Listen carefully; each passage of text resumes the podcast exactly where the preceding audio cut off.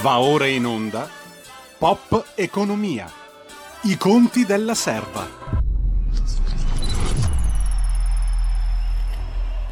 Diamo il buongiorno e la benvenuta sulle nostre frequenze ad Alessandra Mori che tra poco vedremo anche nei nostri canali social YouTube e Facebook e insieme a lei è presente anche l'altro conduttore Carlo Campi. Buongiorno entrambi, avviso anche Alessandra che il nostro primo ospite è già in collegamento.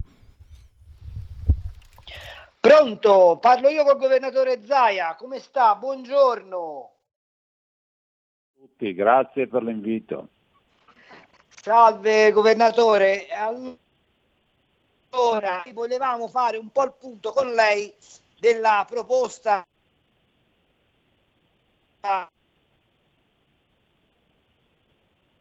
non vi sento. Di, eh, dare alle regioni la possibilità di, di... Mi sente? No, va e viene la vostra voce, io ho segnale. Prego.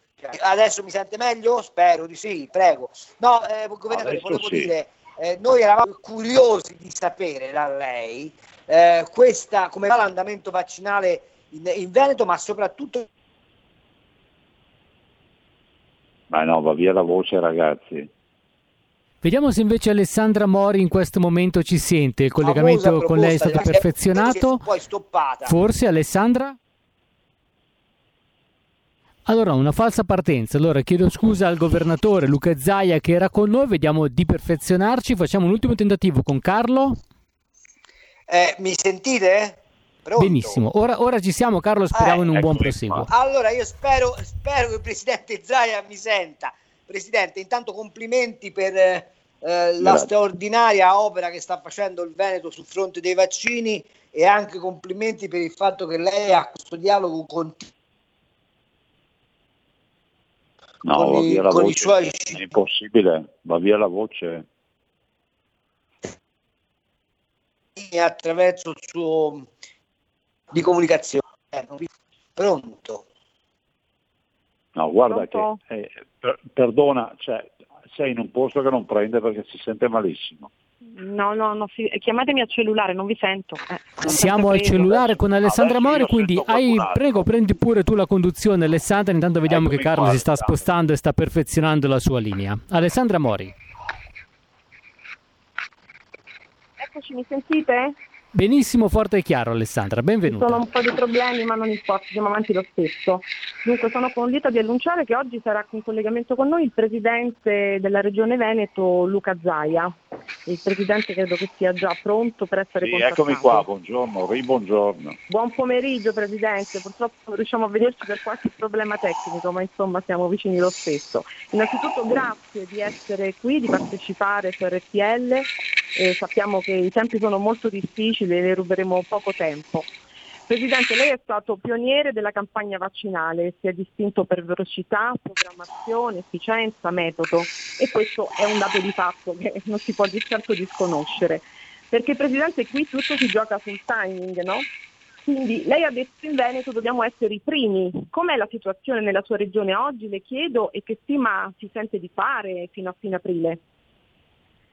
Beh, noi abbiamo schierato 1300 uomini e donne per la campagna vaccinale, di fatto il nostro obiettivo è non avere mai magazzino, nel senso che le dosi che ci danno in questo mese dovremmo avere circa 150.000 dosi a settimana, saranno dosi che noi esauriremo in qualche giorno. La nostra capacità vaccinale adesso è di 30-35 mila dosi al giorno, siamo la regione che vaccina di più a livello nazionale, eh, quando dico vaccina di più significa il numero di dosi su 10.000 abitanti, così diamo il parametro a tutti, e siamo a 59 dosi su 10.000 abitanti di media sì. in una settimana.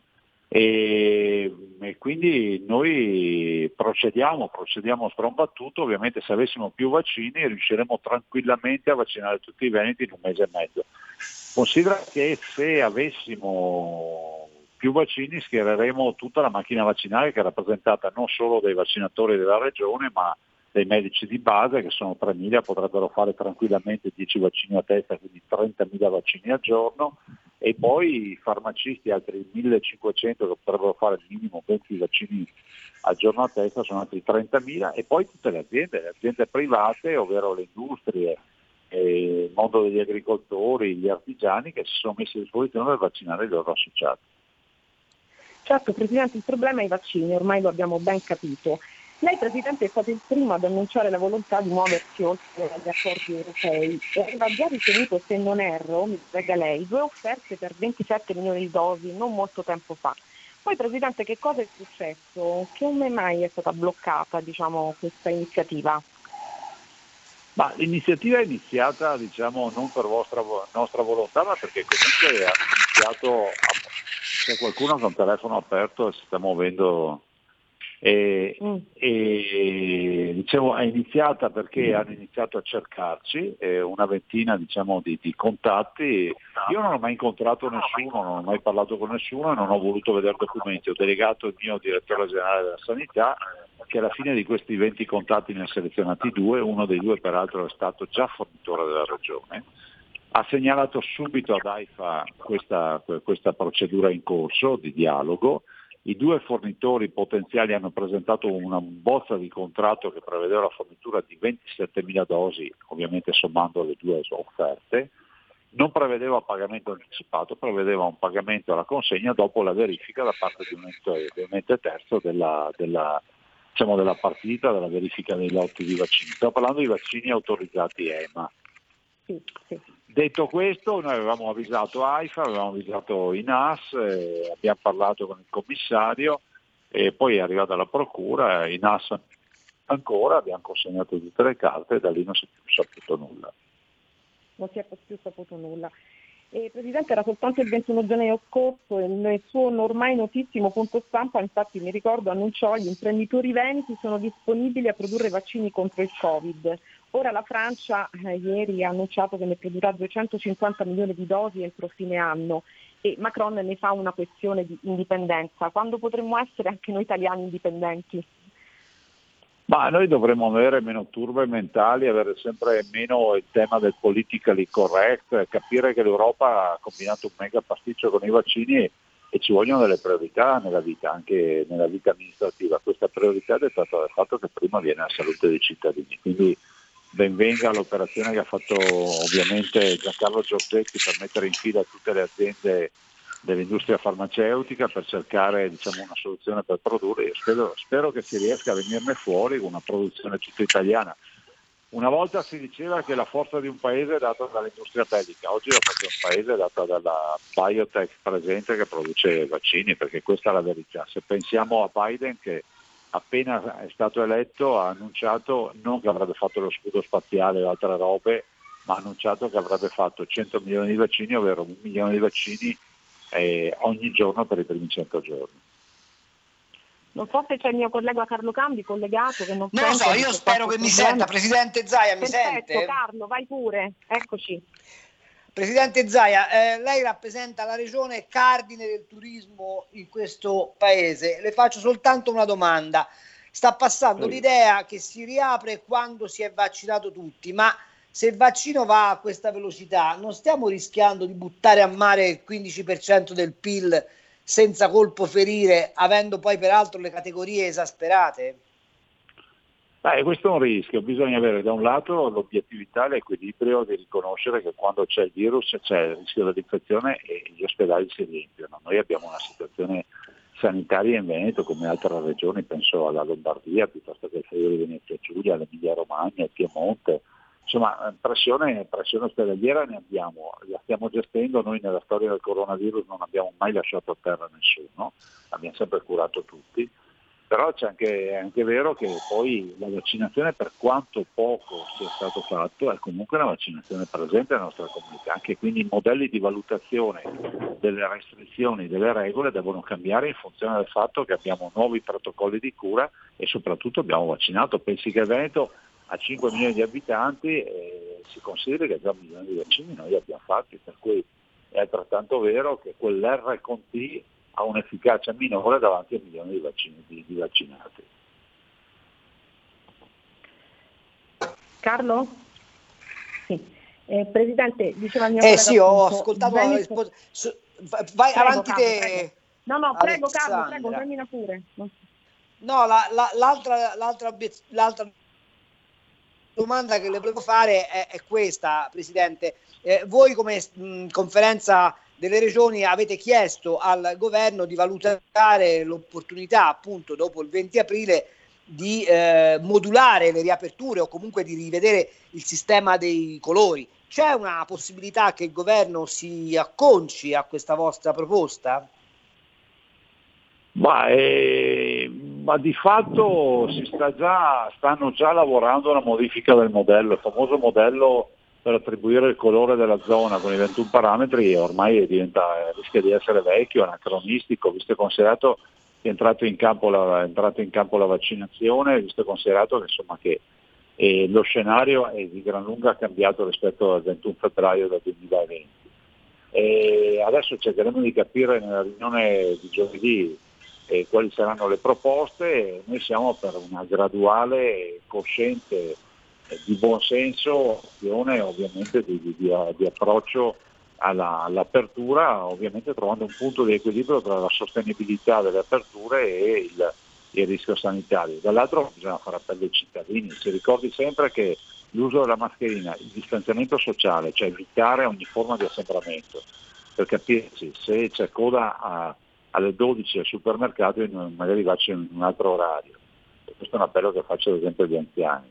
E, e eh, ovviamente l'igiene delle mani, ecco, queste tre regole, assembramento, mascherina e igiene delle mani, valgono come un lockdown se sono rispettate. Presidente, viva del turismo in Italia ed è anche nel circuito turistiche d'Europa. Quando pensa lei sarà possibile ipotizzare una data, un cronoprogramma per le riaperture, magari riaperture selettive in sicurezza, ma pur sempre riaperture, perché comunque il Paese ha bisogno di riaprire e di cominciare a lavorare. Ma decisamente saranno selettive, decisamente questa partita ho l'impressione, io spero sia così, non sono un esperto, non ho la sfera della verità come tanti virologi o sedicenti virologi, quindi non so dirvi quale sarà il futuro, però è, è, pur vero che abbiamo ragionevoli certezze di pensare che con l'arrivo della, della primavera e quindi prima dell'estate si, si, si chiuda questa partita. Nel frattempo vaccineremo e dopodiché spero che il, il Covid venga derubricato a una sindrome diciamo, da Covid che non avrà più il peso numerico che abbiamo conosciuto fino ad ora. Ma sicuramente noi dobbiamo iniziare a guardare anche al futuro pensando che bisogna ripartire, alla luce del fatto anche che le imprese ormai non ce la fanno più, ma direi che non ce la fanno più neanche i cittadini, non solo dal punto di vista economico ma anche psicologico. Sì. E io ho fatto un giro sulla sua pagina Facebook, Presidente, cliccatissima e ho trovato delle pillole informative sui vaccini molto visitate e eh, che io spesso ho apprezzato, della serie come funziona il vaccino, quando devo comunicare se soffro di malattie o allergie. Ecco, questo mi dà spunto per una domanda quanto secondo lei può fare la differenza oggi una corretta informazione e comunicazione in questo momento e soprattutto se lei ritiene che, sia, che sia mancata una eh, informazione puntuale dall'inizio fino ad ora sul Covid. Ma guardi, io ho sempre invocato in quasi tutte le riunioni avute con le diverse realtà governative nel tempo ho sempre invocato la necessità di una campagna asettica nazionale di informazione al Covid, informazione pulita, corretta, eh, non viziata da, da, posizioni preconcette. E questo sicuramente no, dico che manca da un lato e se ne sente anche bisogno, il cittadino ha molti quesiti eh, ai quali vorrebbe dare una risposta, pensi solo sul fronte dei vaccini, Beh, quelli più banali del fatto che se fa un richiamo dopo 21 giorni mi fanno al 22 giorno il vaccino succede qualcosa, piuttosto che una dose crea anticorpi oppure no, bisogna avere le due dosi per avere gli anticorpi. E ancora, cioè il, vac- il vaccino me lo posso scegliere o mi viene attribuito? Che cos'è l'anamnesi? Che, come, come, funziona un vaccino? Il vaccino è sicuro oppure no? È vero che si muore vaccinandosi? Cioè, insomma, questi sono tutti i quesiti. Noi stiamo lasciando un campo libero a, a Novax da un lato e a esperti del, de, dell'ultima ora, quelli che leggono solo i titoli, diventano e si laureano su Facebook e stanno facendo eh un lavoro veramente. Eh sì. Esattamente. Carlo c'è? È in linea? Non sento più Carlo, quindi Presidente continuo io. Eh, Presidente, lei, una domanda personale se posso permettermi. Lei è molto Prego. popolare, ormai conosciuto da nord a sud. In special modo la sua popolarità è stata conosciuta, insomma è, mm, cioè, è stata sempre di più per questa situazione drammatica e per il suo dinamismo relazionato a questa situazione. Quante, do, quante ore dorme la notte, Presidente? Il telefonino squilla anche di notte per lei? Beh, è poco, cioè notoriamente non sono uno che dorme tanto e diciamo che col Covid si è diminuito ancora di più, cioè, posso, cioè io al massimo alle 5 sono sveglio andando a letto a mezzanotte, ma però non è che, che faccio delle super dormite. E del resto il Covid ci ha segnato tutti, io da, da 14 mesi che sono chiuso all'unità di crisi della protezione civile perché resto convinto che quando, diciamo, come diceva Nelson, quando Napoleone scendeva in campo come arrivassero 100.000 uomini in più. Diciamo che eh, io la mutuo in, eh, in, un'altra maniera questa frase, che il comandante deve scendere per ultimo dalla nave, quindi resto lì e non mi sono vaccinato. Benissimo Presidente, io la ringrazio, la ringraziamo, non sento più Carlo, mi dispiace molto di questo disguido diciamo, di tecnico, speriamo di risentirci presto, di rivederci anche in video e le auguriamo buon lavoro. Grazie a voi e buon lavoro, buona serata. Buon lavoro Presidente, grazie. Non sento più Carlo, mi dispiace molto. Io ci sono, Roberto? Carlo, dovresti riattivare il microfono, penso che sia quello il problema e potremo tornare a sentirci. Carlo? Richiamiamo Carlo Cambi e qualche istante, Alessandra. Non importa, va bene, continuiamo, mi dispiace insomma perché non abbiamo potuto, però va benissimo, il Presidente Zaia è stato come sempre dinamico, gentilissimo insomma, e ci ha dato anche delle informazioni corrette. Eccoci qui, io sono in video, però purtroppo non, non ho l'audio del, del, computer, quindi sono con il telefonino, ma ci siamo lo stesso. Eh, continuiamo, noi oggi eh, vogliamo parlare anche eh, della manifestazione che sta andando ehm, ora in piazza Montecitorio eh, una manifestazione del popolo dei non garantiti, una manifestazione che noi avevamo anticipato, annunciato, abbiamo anche spiegato, abbiamo fatto parlare con la viva voce dei protagonisti, che eh, sta un pochino eh, degenerando e questo mi dispiace moltissimo, eh, ma d'altra parte è anche giustificabile anche comprensibile vista la rabbia, visto il disagio eh, di queste persone che da più di un anno non lavorano e che chiedono semplicemente eh, di lavorare. E questa è quella che noi abbiamo definito, è quella che lo stesso eh, Paolo Bianchini, che dovrebbe collegarsi con noi, che è il coordinatore di questa manifestazione, il presidente del Movimento Mio, ehm, delle, delle, imprese, diciamo, ha associato una, una serie di, di, imprese, moltissime aziende hanno aderito, insomma che un'organizzazione che era partita in maniera molto positiva, pacifica, che poi è un pochino degenerata, dobbiamo dirlo. E loro l'hanno chiamata la variante imprese e avevano fatto anche un po' il pugno duro dicendo se voi non ci fate riaprire in sicurezza, ripeto perché noi abbiamo semplicemente bisogno di lavorare, noi che faremo? Sicuramente riapriremo da soli, insomma che cosa dobbiamo fare? Noi dobbiamo lavorare fare perché non riusciamo più a pagare le eh, bollette, questo è il senso.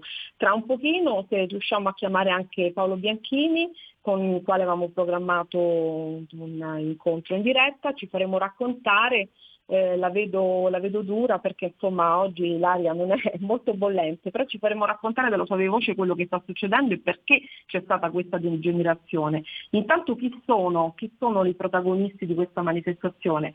Sono molte sigle, il mio Italia, il movimento Io Apro, la rete delle partite IVA, l'Apit Italia, il PIN, le partite IVA nazionali e poi lo sport e salute. Anche noi oggi su The Economy abbiamo parlato molto di queste categorie molto penalizzate, abbiamo parlato con Paolo Bianchini, presidente nazionale del mio, dicevo appunto, Movimento Imprese Ospitalità che conta 1500 aziende associate e mm, soprattutto abbiamo parlato anche molto con Imma Schettino che è la coordinatrice di tutto il settore sportivo, il settore sportivo che è stato uno dei più penalizzati e ci ha detto noi vogliamo ricominciare in sicurezza, le palestre sono sicure, dateci i protocolli, li rispettiamo e ricominciamo.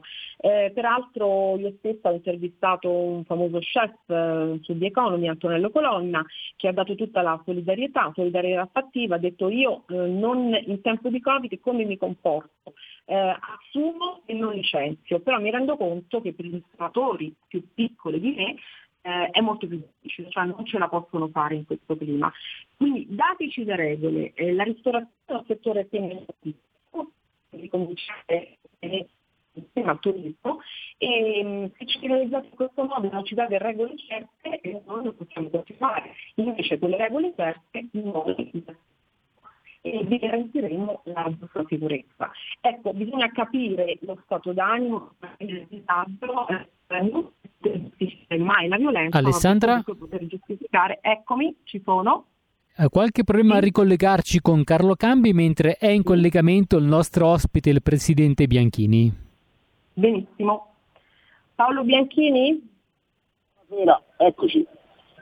Paolo, buonasera. Come sta? Buonasera a voi. Bene, bene. Che cosa sta succedendo dalla piazza? Io sto seguendo un po' le immagini e sono immagini un po' insomma turbolente che non mi piacciono molto. Che cosa sta succedendo Paolo? Siamo partiti sotto i migliori auspici e invece? Ma io credo che ci sia stato un problema di infiltrazione di qualche matto che aveva approfittato della piazza per venire a fare qualche macello, anche perché naturalmente noi siamo abbastanza sia calmi, ma soprattutto siamo imprenditori che dobbiamo risolvere un problema che a noi non ci interessa né fare macelli né andare a creare disordini né prenderci la tanta meno con le forze dell'ordine, quindi figuratevi. Sono C'è tornato! una, c'è una situazione di totale calma. Carlo, quindi- eccoci, scusami Paolo, è tornato anche Carlo, purtroppo oggi Carlo, problemi che ci sono stati. Ciao Paolo! Ciao Carlo, buonasera. Ho visto molta tensione, la cosa mi è dispiaciuta assai. Guarda, dicevo adesso, la- eh, adesso non c'è, nel senso che la ragazza è molto calma, c'è una delegazione che probabilmente entrerà dentro. Io ho Bene. chiesto al nostro segretario nazionale di entrare perché avevo questo appuntamento con voi, eh, quindi non entrerò dentro la Camera dei Deputati, entrerà una delegazione, a parlare non so con chi, eh, però naturalmente... E con chi parlate? Ah, non ho idea, io parlo con voi, ho più piacere a parlare con voi, sinceramente. Senti, ho sentito dei commentatori televisivi con un po' di puzza sotto il naso nei vostri confronti, ma eh, tu hai avuto l'idea che in quella piazza ci fossero anche degli agitatori o era proprio il vostro- l'esasperazione del vostro No. mondo? No, eh, guarda, effettivamente io ho avuto la sensazione che ci fosse qualche incappucciato che è venuto apposta per fare macello, tant'è vero che eh, chi aveva tranquillamente la coscienza a posto non aveva né cappucci, né cappelli, né volti coperti, naturalmente tranne dalle mascherine. Eh, quindi Certo. è stati naturalmente isolati, identificati e evidentemente poi la, la- la polizia ha fatto il suo, il suo dovere, però è naturale che chi ha la puzzetta sotto il naso eh, sta in televisione perché me l'hanno detto anche a me di qualche commento, che piacere naturalmente subito si è, gridato al fascismo, eh, ci sono i soliti fascisti in piazza, eh, quindi non si sa nemmeno che uomini e donne che stanno dopo 13 mesi difendendo il proprio lavoro. E io ahimè purtroppo non ho fatto l'ucc- l'uccello del malaugurio, ma sono mesi che dico alla politica e se non arrivano risposte concrete, eh, questa è la, la situazione che poi si sarebbe trovata. Perché è naturale, mettetevi nei panni di un imprenditore che ha lavorato per una vita 16 ore al giorno, che vede svanire nel nulla il sudore e la fatica di una vita, con magari un eh, sfratto esecutivo che arriva sulla testa e in un conto corrente in rosso che non gli permette nemmeno di pagare la corrente elettrica e si deve staccare la corrente elettrica, rischiando magari di buttare tutte le ferrate alimentari che ci sono dentro. Cioè capite che l'angoscia è molto più del- della, della resistenza che noi da mesi stiamo ormai affrontando. Cioè qua la situazione è drammatica da un certo punto di vista, anche da- cioè, proprio psicologicamente eh, nell'affrontare anche la notte, cioè tanti di noi non dormono più, perché, ripeto, siamo abituati a lavorare 16 ore al giorno, ormai sono su 13 mesi, 9 mesi che siamo chiusi, poi vedi quelle scene viste nel fine settimana scorso Pasquale, dove, dove gli italiani hanno preso un aereo per andare in vacanza all'estero e noi non potevamo nemmeno andare nel paese vicino a portare un fiore alla nostra nonna, capite che c'è qualcosa che non, che non va. Cioè, quindi è, è proprio la richiesta di serietà nei confronti della politica nell'affrontare questa situazione che poi, piano vaccini, lo stiamo vedendo tutti come va. Noi abbiamo un'altra variante che ci ha colpito, cioè la variante imprese, che è quella che ha colpito il nostro settore, ha un unico vaccino, il lavoro. Senza lavoro noi moriremo tutti. Questa cosa. Voi eh, Paolo siete eh, ispirati dalle migliori intenzioni, siete anche apartitici, giusto? Voi non avete nessun tipo di... Beh, Mio, Mio Italia è un'associazione di categoria, Mio Italia è un'associazione di categoria, quindi parla con tutti i partiti, io parlo con Italia Viva, parlo con la Lega, parlo con Fratelli d'Italia, parlo con il PD, parlo con 5 Stelle, parlo con tutti i partiti che stanno all'interno del Parlamento. Capite bene che le associazioni di categoria devono rappresentare una categoria e in una categoria ci sono naturalmente gli elettori di tutti i partiti, quindi noi non possiamo e non dobbiamo schierarci con un partito soltanto. È naturale. Abbiamo una piccola pausa di un minuto, ci sua. segnalano. Paolo, se puoi rimanere in linea, una piccola pausa sì. di un minuto. Sì, poi vi devo fare una sì. domanda seria, Paolo. Aspetta un secondo, vai. Sono qui. Porta con te ovunque RPL la tua radio. Scarica l'applicazione per smartphone o tablet dal tuo store o dal sito radiorpl.it. Cosa aspetti?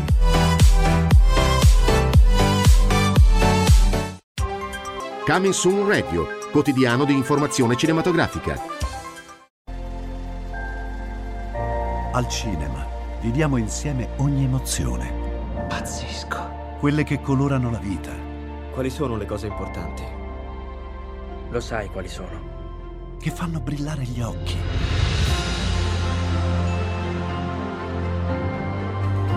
Che lasciano col fiato sospeso.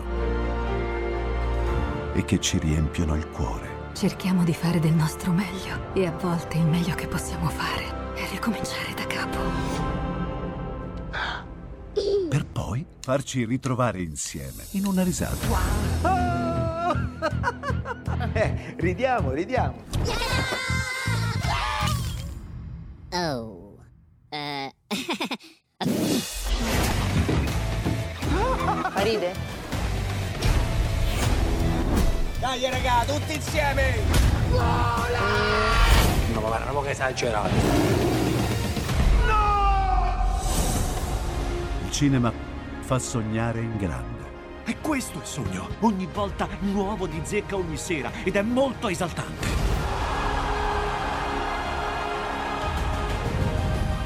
Credo che sia stato il più bel momento della mia vita. Non si arrendono mai. Assolutamente no.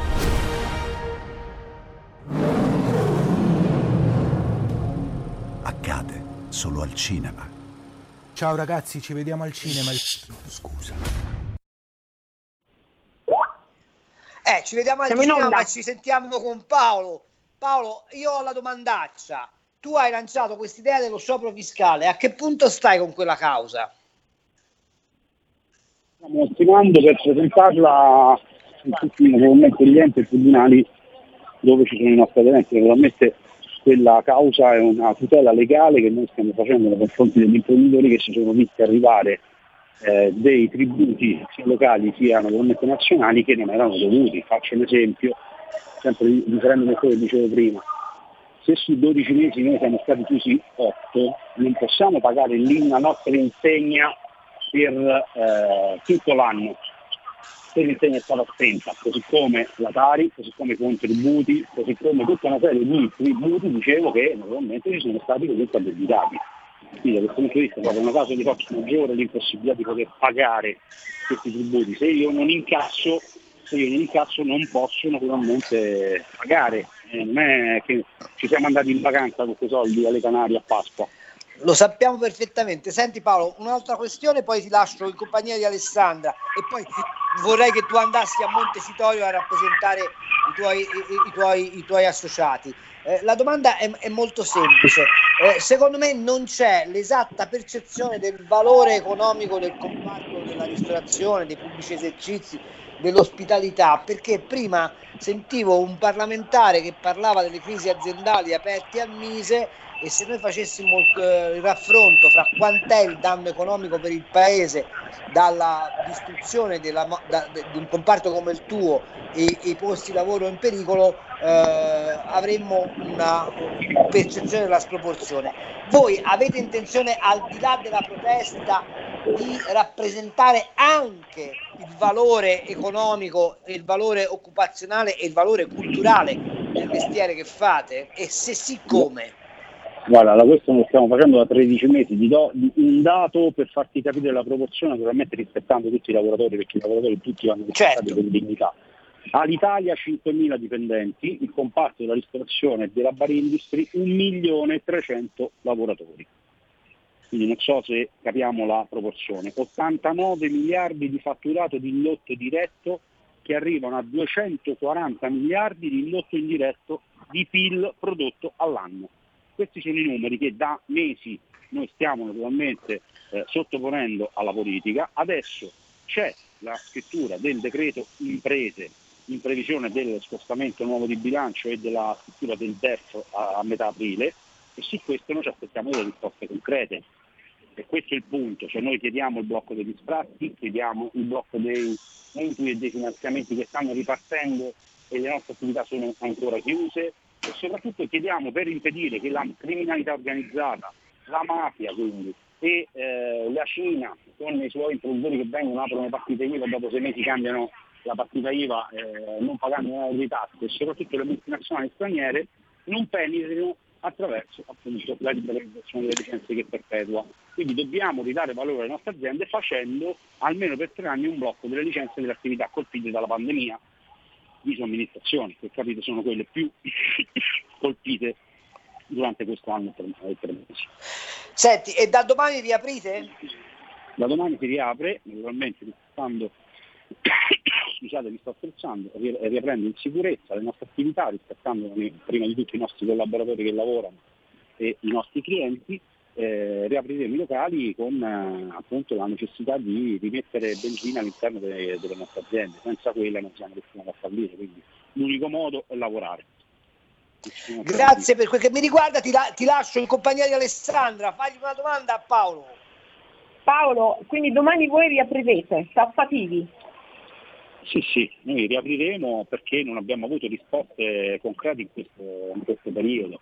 E non ci bastano più le pacche sulle spalle, capite Alessandra che eh, qui ormai non c'è più un euro sui conti correnti e tanti hanno difficoltà anche a comprare il pranzo la cena.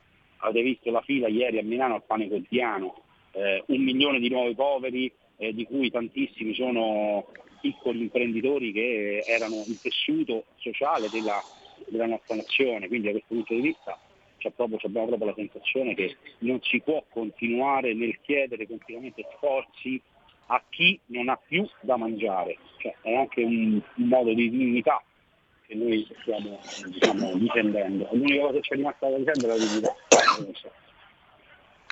Va bene Paolo, va bene. Se vuoi mandare un altro messaggio da RPL, allo Io- Chiacqua, che eh, oggi eh, purtroppo io è stata turbolente e mi dispiace molto, però Saluto naturalmente tutti i vostri ascoltatori, eh, grazie dell'invito, è la prima volta che sono vostro ospite, eh, naturalmente tranquilli perché questo Montecitorio è tutto tranquillo, quindi sono stati allontanati facinerosi, quindi eh, tranquillamente siamo qui.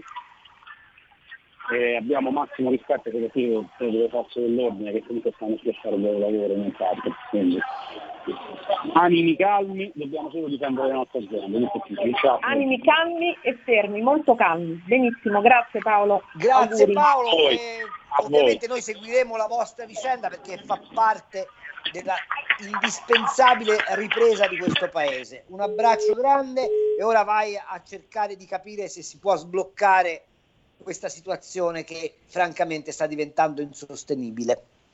Ciao e buon tutto.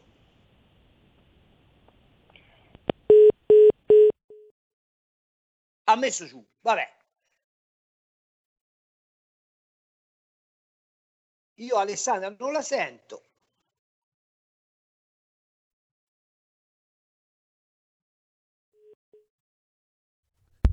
Carlo, mi senti?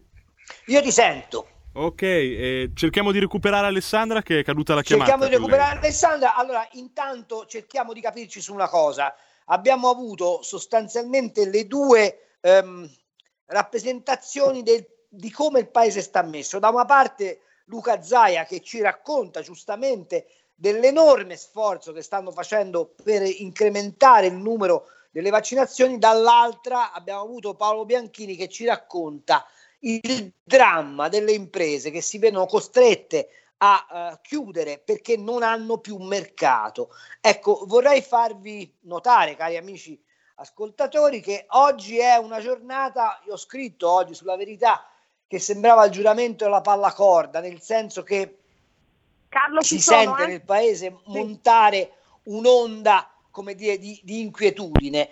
Bisogna che il governo ne tenga conto perché, per esempio, stamattina, come sapete, amici che stanno in Lombardia e amici che stanno in Campania, gli ambulanti, quelli che fanno i mercati, che vendono i vestiti, che non vendono generi alimentari, hanno bloccato le strade perché anche loro non ce la fanno più. La domanda che ci poniamo è: ma se il paese non trova una strada per eh, eh, rivitalizzare l'economia, come facciamo a reggere questo disagio sociale? Stamattina sono usciti i dati sulla disoccupazione, sono spaventosi, nonostante il blocco dei licenziamenti abbiamo perso 980.000 posti di lavoro. Io vorrei che si cominciasse a meditare non su come affrontare l'emergenza, ma su come superare l'emergenza non facendo la politica dei due tempi, prima i vaccini e poi l'economia, Carlo, ma c'è lavorando un ascoltatore che vuole farci una domanda. C'è un ascoltatore in linea. Vai Alessandra. Prendiamolo pure Roberto, dimmi, dimmi pure. Pronto? Sì, buonasera. Sì, buonasera. Allora, senta, io chiamo dalle Canarie.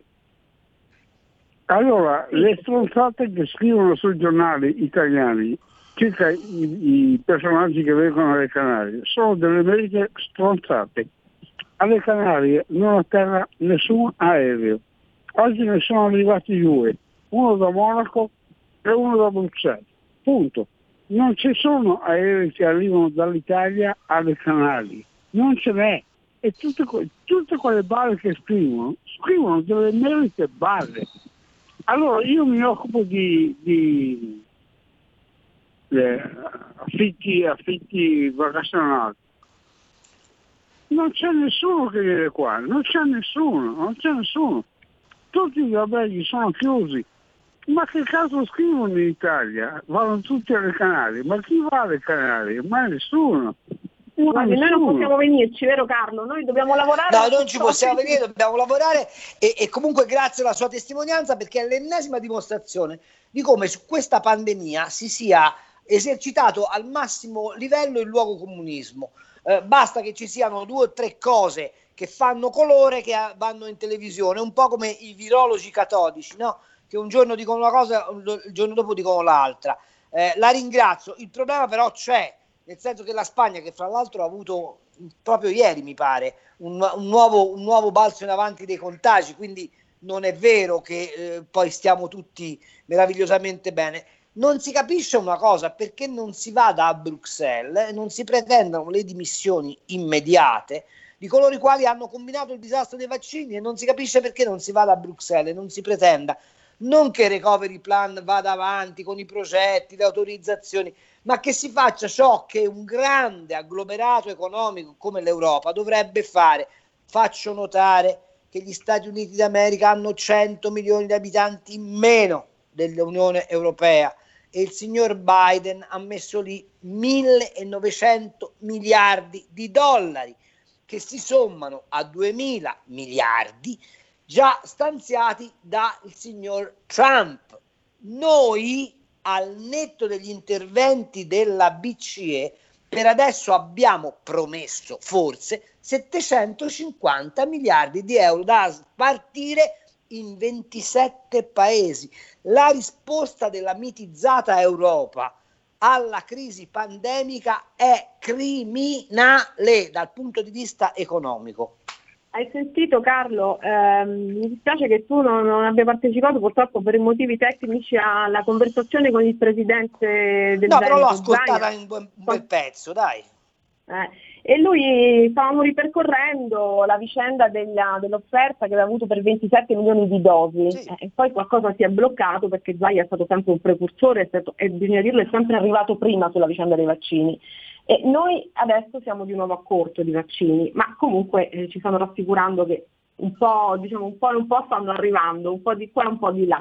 Il Ma sai, problema è ti posso il dire- timing, posso dire una Carlo. cosa, Noi abbiamo sbagliato il timing, dall'inizio l'abbiamo sbagliato, perché Sì, il problema sta a monte. C'è proprio un approccio ideologico al vaccino, che è l'approccio del vaccino pubblico, ok?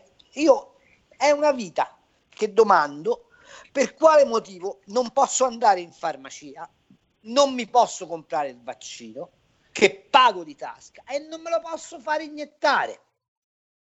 In casa mia siamo in eh,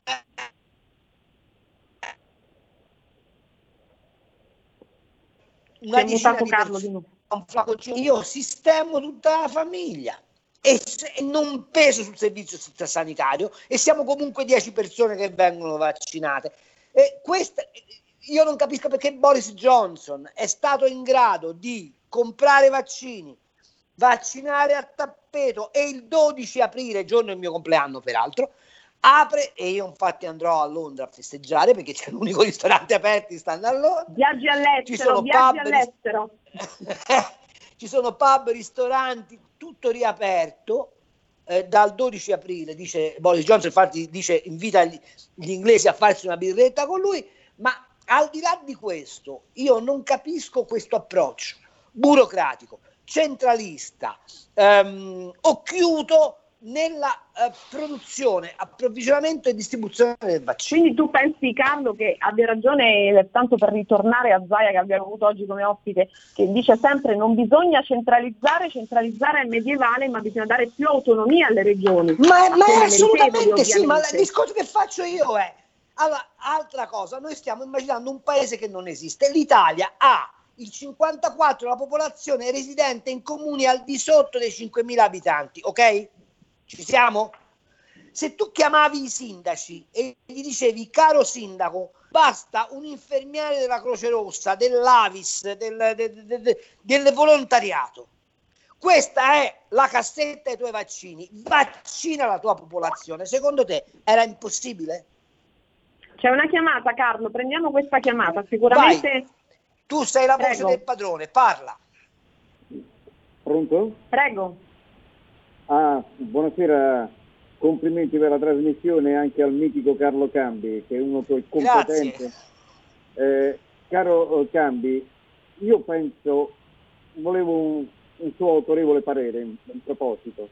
Io penso che da, questa, eh, da questo lockdown continuo esce solo in una maniera, cioè se avviene un fatto storico della portata di quello che è successo 40 anni fa. Tutti quanti magari lo mettono a margine perché magari eh, e non, non è un fatto secondario della nostra storia, per me ha cambiato la storia, cioè la marcia dei 40.000 a Torino, se lei ricorda bene.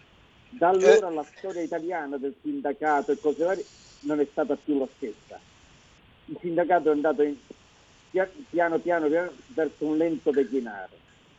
Io penso che se ne esce solo con una manifestazione oceanica, perché fino adesso anche quegli scontri di oggi in Parlamento hanno riguardato poche centinaia di persone.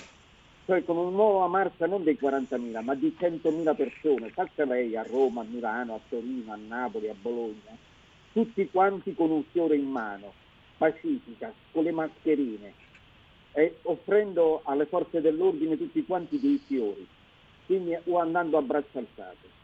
Solo un evento traumatico, cioè una manifestazione oceanica di questo genere, può cambiare la storia e la fine del lockdown. Ecco, questa potrebbe essere l'equivalente di quello che è successo 40 anni fa a Torino, che ha cambiato la storia, la famosa marcia dei 40.000. Un suo parere, perché io sono convinto che il lockdown finirà quando succederà un fatto storico del genere, così traumatico e pacifico. Arrivederci. Grazie carissimo amico.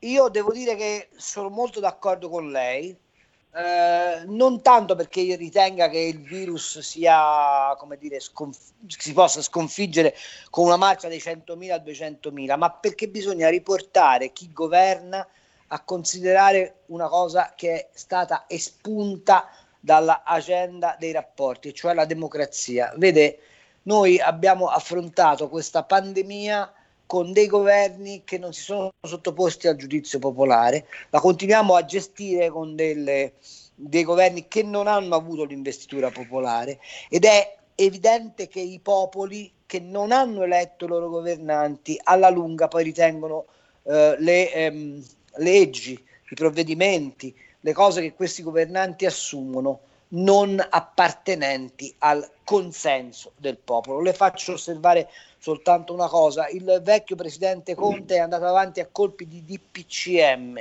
uno strumento che è assolutamente inusuale, in qualche misura eccezionale, certamente non adatto a portare il paese alla consapevolezza della sfida che aveva di fronte, perché come lei sa il DPCM è un atto amministrativo che non passa attraverso il vaglio parlamentare e soprattutto non ha vigenza per quel che riguarda alcuni settori, tant'è vero che sapete che le multe che sono state elevate in forza di DPCM i tribunali adesso cominciano a cassarle perché non ha DPCM quel vigore costituzionale che dovrebbe avere una legge ordinaria, tanto più quando si intaccano libertà personali. Io penso che sia mancato questo, sia mancato l'atteggiamento di parlare con il popolo, con le persone, con la cittadinanza, ehm, apertamente, illustrando che cosa si andava a fare. Vede, noi siamo stati subissati e ancora oggi siamo subissati da quello che io chiamo le previsioni meteo del virus. Tutti i giorni ci raccontano i contagi, i numeri, i morti, eh, arrivano i virologi e dicono tutto il contrario di tutto, ma non c'è nessuno che va in televisione a raccontare qual è la traiettoria, quali sono le cose che si fanno, quali sono i provvedimenti che si prendono.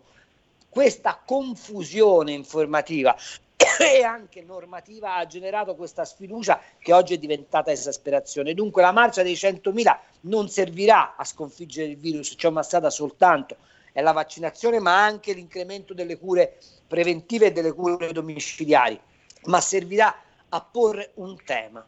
Tu non puoi obbligare dei popoli per oltre un anno, un anno e mezzo a vivere in una democrazia sospesa e, in un'economia precaria pensando che accettino passivamente. Carlo, quello che dicevamo anche prima con il Presidente Zaia, è mancata la comunicazione, è mancata la corretta informazione, è stato fatto solo del semplice terrorismo, eh, io penso questo, invece la comunicazione e la informazione scientifica della serie, quando posso vaccinarmi, posso ripetere la seconda dose, ecco queste sono le cose da dire, da comunicare per informare. Pare che Draghi io, io no... stia lavorando a un piano per riaprire gradualmente, anche spinto e pressato dalla politica, da una parte della politica, e abbiamo visto oggi che cosa sta accadendo in piazza, la gente esausta, la gente disperata vuole lavorare. È vero questo Carlo a tuo avviso? Sta succedendo proprio questo? È, è, assolutamente vero, ma ti dirò di più, c'è un bellissimo libro che ha scritto il professor Corrado Corner che è uscito eh, qualche settimana fa, in cui lui pone un problema. Ora rischiamo di fare della filosofia spicciola, ma insomma lo pongo perché eh, Hobbes, che è un grande teorico del liberalismo inglese, aveva eh, eh, teorizzato l'esistenza del Leviatano, cioè di colui il quale rappresenta in qualche modo lo Stato, perché il Leviatano serve a tranquillizzare l'individuo dalle paure. E quando Tanto per tornare all'Inghilterra, è... Carlo, no? Eh? Hobbes. Tanto per tornare all'Inghilterra, Hobbes. Tanto per tornare all'Inghilterra quando l'uomo è schiacciato dalla paura, il Leviatano esercita il suo massimo potere. Io credo che non sia stato un caso che siano stati fatti, che ci hanno trattato come da, da, da adolescenti distratti, per non dire peggio, ehm, per, perché questa paura era quella che consentiva di tenere le coscienze sopite.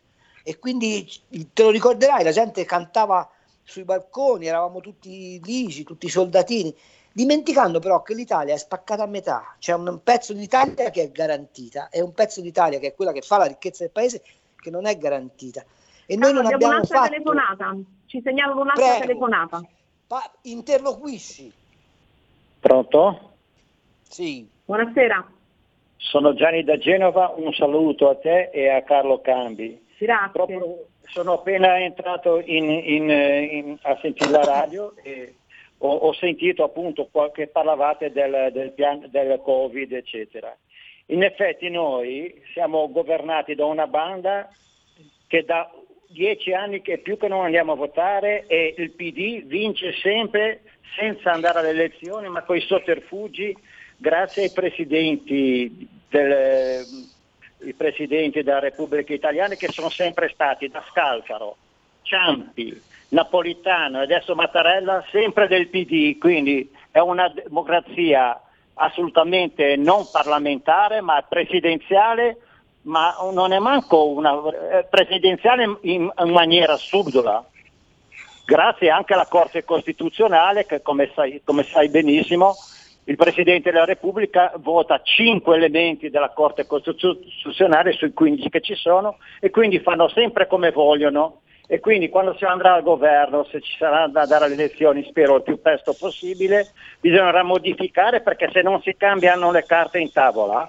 uno può, può la Lega potrà avere anche il 50% che quelli lì ti bloccheranno sempre.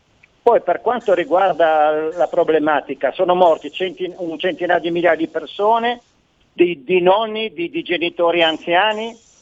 Io non ho perso mio papà per il Covid, ma però per, per, diciamo così, per le, le, zone rosse qui e lì. Sono, l'anno scorso sono arrivato a casa alle 10 e mezza che mio papà purtroppo ha provato a farci il massaggio cardiaco e, e non sono riuscito a, a, a, salvarlo.